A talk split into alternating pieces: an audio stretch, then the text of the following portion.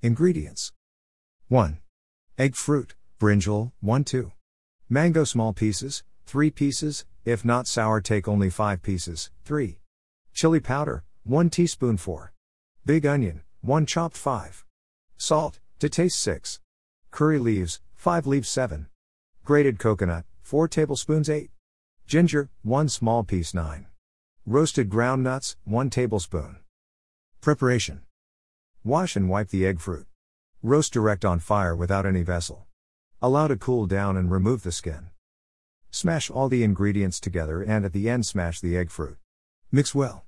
Splutter mustard seeds adding 1 tablespoon oil and add the chutney in and just season for 2 to 3 minutes remove from fire and add the crushed ground nuts. Can have as a touching for any meal. Have a great meal.